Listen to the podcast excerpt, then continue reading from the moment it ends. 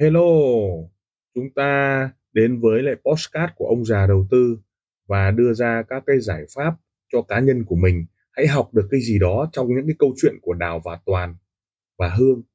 Hãy chọn lựa cho mình cái tư duy an toàn, tư duy đội nhóm, tư duy bảo vệ tài khoản cho mình hay là một chiến lược giao dịch cho mình. Chúng ta hãy cảm nhận rồi học hỏi từ đó để chúng ta có một cái tư duy cho an toàn nha. Tại sao những tin tức kinh tế lại tác động đến giao dịch ngắn hạn? Bản thân dữ liệu không quan trọng khi nó rớt hay không trong sự chờ đợi của thị trường. Bên cạnh việc biết được khi nào tất cả những dữ liệu được công bố, nó còn rất quan trọng để biết nền kinh tế nào đang dự báo cho chỉ số nào. Ví dụ, biết được kết quả kinh tế của sự gia tăng không mong đợi hàng tháng của chỉ số giá tiêu dùng là 0.3%, hiện thực thì không thật. Sự cần thiết đến những quyết định giao dịch ngắn hạn của bạn vì nó biết rằng, tháng này thị trường đa số đang trông đợi CPI giảm 0.1%. Phân tích những phân nhánh dài hạn của sự gia tăng không mong đợi hàng tháng về giá có. Thể đợi đến sau khi bạn tận dụng được dữ liệu, để có những cơ hội giao dịch ngắn hạn. Thường là trong vòng 30 phút đầu tiên. Sự mong chờ thị trường cho tất cả những tin tức kinh tế được công bố trên lịch kinh tế của chúng ta và bạn có thể theo dõi những mong đợi này. Vào ngày công bố của chỉ số, bảng lương non-farm, thất nghiệp, tỷ lệ thất nghiệp là thước đo của thị trường lao động. Một trong những cách phân tích thước Đo sức mạnh của một nền kinh tế là số việc làm được tạo ra. Chỉ số này mạnh chỉ ra sự phát triển của nền kinh tế vì những công ty phải tạo ra năng lực để thỏa mãn nhu cầu. Lịch công bố, thứ sáu đầu tiên của tháng vào lúc 8 giờ 30 phút sáng S.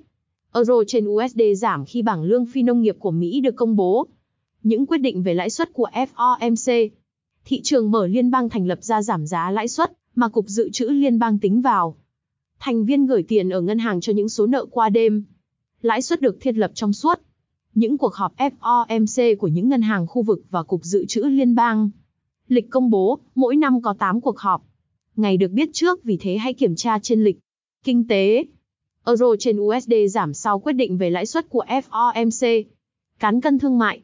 Cán cân thương mại đo sự khác nhau của giá trị hàng hóa và dịch vụ mà một quốc gia xuất khẩu và giá trị hàng hóa dịch vụ mà nó nhập khẩu. Cán cân thương mại thặng dư nếu giá trị của hàng xuất khẩu vượt qua hàng nhập khẩu, ngược lại, nếu cán cân thương mại thâm hụt, xảy ra nếu hàng nhập khẩu vượt quá hàng xuất khẩu. Lịch công bố, nói chung thường được công bố vào khoảng giữa của tháng thứ hai theo sau. Thời kỳ báo cáo, bạn nên kiểm tra lịch kinh tế mỗi tháng. Euro trên USD biến động sau khi cán cân thương mại được công bố. CPI, chỉ số giá tiêu dùng. CPI là thước đo chính của nạn lạm phát, vì nó đo giá của giá cố định hàng hóa tiêu dùng. Giá cao hơn được xem là tiêu cực cho một nền kinh tế, nhưng vì ngân hàng trung tâm thường đáp lại sự lạm phát giá bằng cách tăng lãi suất, nên thỉnh thoảng tiền tệ phản ứng lại một cách tích cực trong những báo cáo của lạm phát cao hơn. Lịch công bố, hàng tháng khoảng ngày 13 mỗi tháng vào lúc 8 giờ 30 phút sáng S. Euro trên USD biến động sau khi CPI được công bố. Chỉ số bán lẻ. Chỉ số bán lẻ là thước đo tổng số lượng hàng hóa đã bán bằng cách lấy ví dụ của một cửa hàng bán lẻ nó được sử dụng như thước đo của hoạt động tiêu dùng và niềm tin khi những con số bán cao hơn sẽ chỉ ra hoạt động kinh tế tăng. Lịch công bố, hàng tháng khoảng ngày 11 mỗi tháng vào lúc 8 giờ 30 phút sáng S. Euro trên USD biến động sau khi chỉ số bán lẻ được công bố. Lời cảm ơn.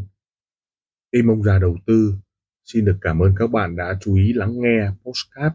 Đặc biệt là chúng ta welcome những đội nhóm à, làm lợi và giá trị cho khách hàng. Đừng ngần ngại liên lạc với các nền tảng mạng xã hội với thương hiệu ông già đầu tư. Xin cảm ơn và xin hẹn gặp lại ở các tập tiếp theo. Các góc nhìn các góc nhìn.